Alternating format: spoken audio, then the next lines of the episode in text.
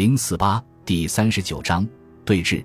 一七五八年四月十三日，距离叶卡捷琳娜的二十九岁生日还有一个星期。就在头一天晚上，亚历山大·舒瓦洛夫告诉叶卡捷琳娜，当夜他将陪同她一道前往女皇的寝室。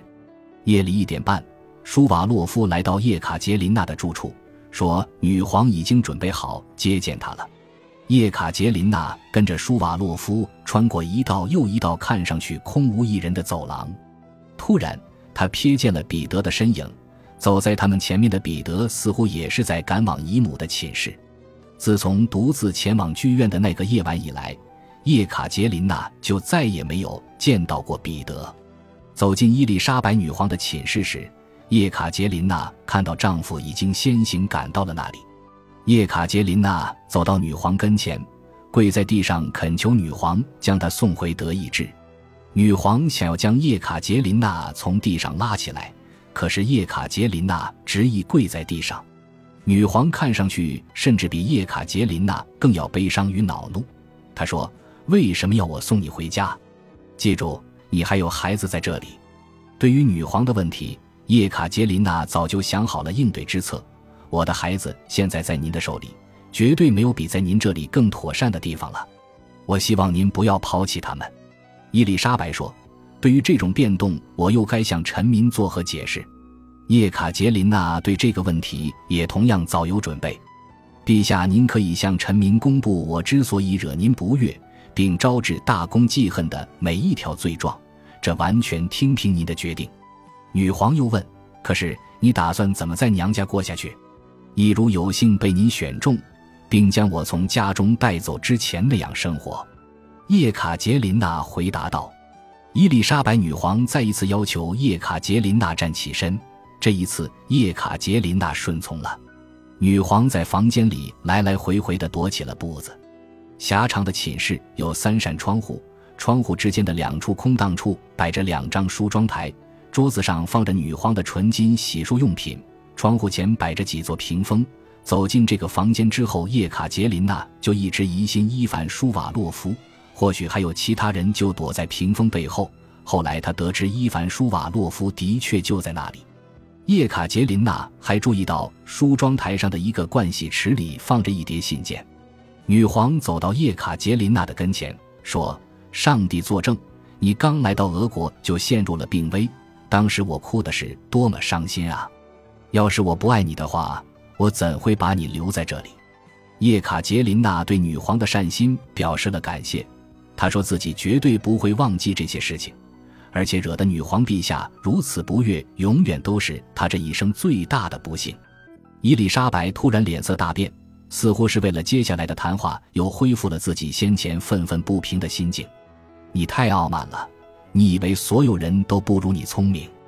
对于女皇的斥责。叶卡捷琳娜依然是有备而来，夫人。但凡我有过如此的妄想，以我目前的处境，再加上此次与您的谈话，我的自负也应该被毁得荡然无存了。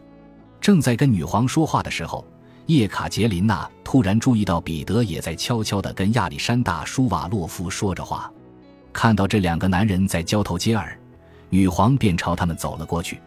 一开始，叶卡捷琳娜根本听不到他们三个人在说些什么。但是彼得突然提高了嗓门，嚷嚷道：“他太恶毒了，太顽固了。”叶卡捷琳娜这才意识到他们正在议论他，于是便对彼得说：“如果您指的是我，那我很乐意当着女皇陛下的面告诉您，对于那些劝您冤枉无辜的人，我的确心存恶意。”而我之所以变得如此冥顽不化，也是因为我发现自己一次次的忍让换来的只是您对我的敌意。闻听此话，彼得立即转身向女皇求救。就凭他的这番话，陛下总该看出他有多么恶毒吧？可是叶卡捷琳娜的表白在女皇听来完全是另外一种意思。叶卡捷琳娜发现，尽管之前已经有人给女皇出过主意，甚至女皇也打算对她冷脸相待。但是随着谈话的深入，女皇的态度已经动摇了。伊丽莎白女皇继续抨击了一会儿叶卡捷琳娜：“你插手干涉了很多与自己无关的事情，比方说，你怎能擅自向阿普拉克辛将军下达命令？”叶卡捷琳娜答道：“您指的是我吗，夫人？下达命令？我压根就没有动过这种念头。你怎敢抵赖？你写的信就在盥洗池里。女皇指了指水池里的信。你知道自己是不准写信的。叶卡捷琳娜知道自己必须对这个问题有所交代。在这件事情上，我的确越权了。我恳求陛下能宽恕我。但是我写的信就在这里。这三封信都可以向陛下证明，我从未向将军下达过任何命令。在其中一封信中，我告诉他人们对他都是怎么议论的。伊丽莎白打断了叶卡捷琳娜：“那么，你为什么要告诉他这些事情？”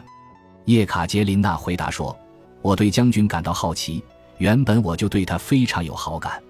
我恳求他能听从您的命令。”在另外两封信里，我也只是祝贺他喜得贵子以及新年问候而已。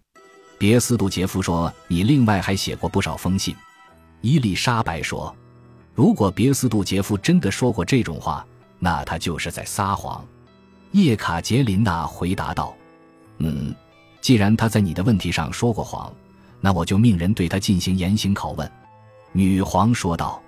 叶卡捷琳娜说：“作为一国之君，女皇完全有权凭着自己的喜好办事。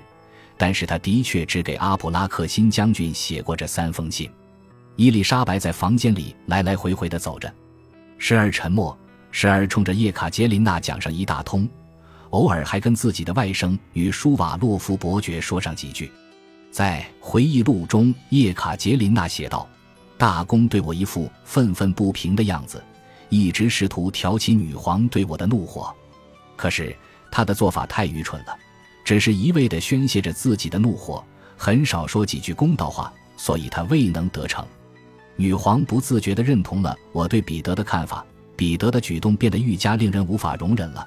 到最后，女皇走到我跟前，压低声音对我说：“我本想跟你说点其他事情，可是我不想让你俩的关系再雪上加霜了。”叶卡捷琳娜看出了女皇的好意。也同样悄声对女皇说：“我有一肚子的话想跟您说，可我也发现现在的情形容不得跟您细细道来。”伊丽莎白女皇点了点头，示意众人退下。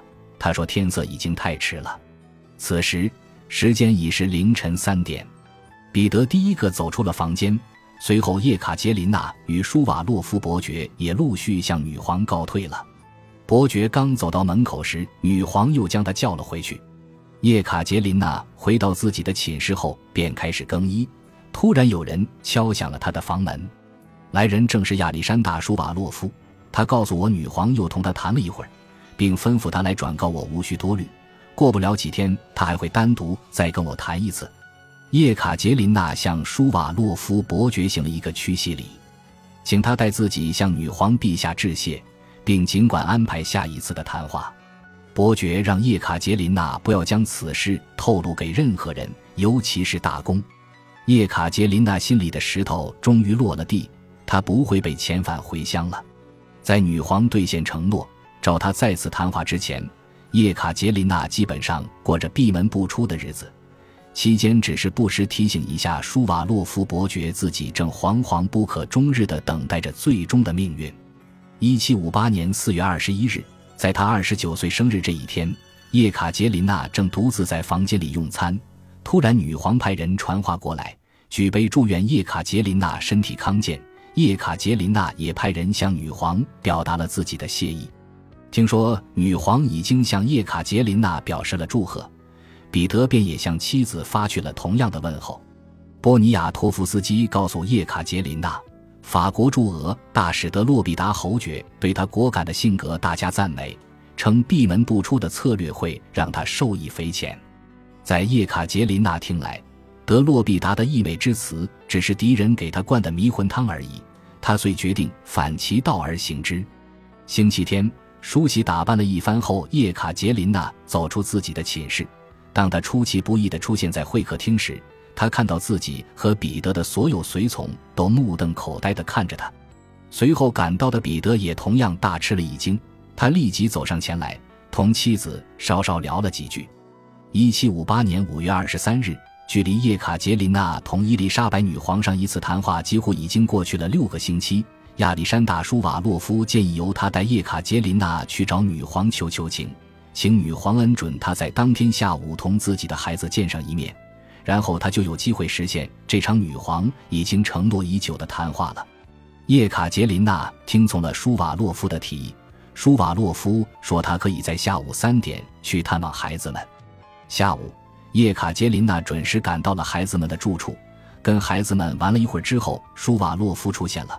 他说：“女皇已经做好了召见他的准备。”叶卡捷琳娜看到这一次伊丽莎白女皇身边别无他人，房间里也没有摆放屏风。她先向伊丽莎白表示了感激。伊丽莎白说：“我希望对我的每一个问题，你都能实话实说。”叶卡捷琳娜说：“女皇听到的字字句句保证全都是实话。她最想做的就是能与女皇开诚布公地谈一谈。”伊丽莎白遂问他是否确实只给阿普拉克辛将军写过三封信。叶卡捷琳娜发誓说：“的确只有那三封。”然后他又仔仔细细地向我打听起了大公的日常生活。这部回忆录在行至高潮时。叶卡捷琳娜却令人费解地放下了手中的笔，旁人只能通过他的私人信函、政务公文、官方文件以及朋友、敌人和大量旁观者的回忆来了解他接下来三十九年的生活。在所有的文献中，没有任何一段记录能与波尼亚托夫斯基对他们俩在一七五八年夏天的经历所做的技术相媲美了。本集播放完毕，感谢您的收听。喜欢请订阅加关注，主页有更多精彩内容。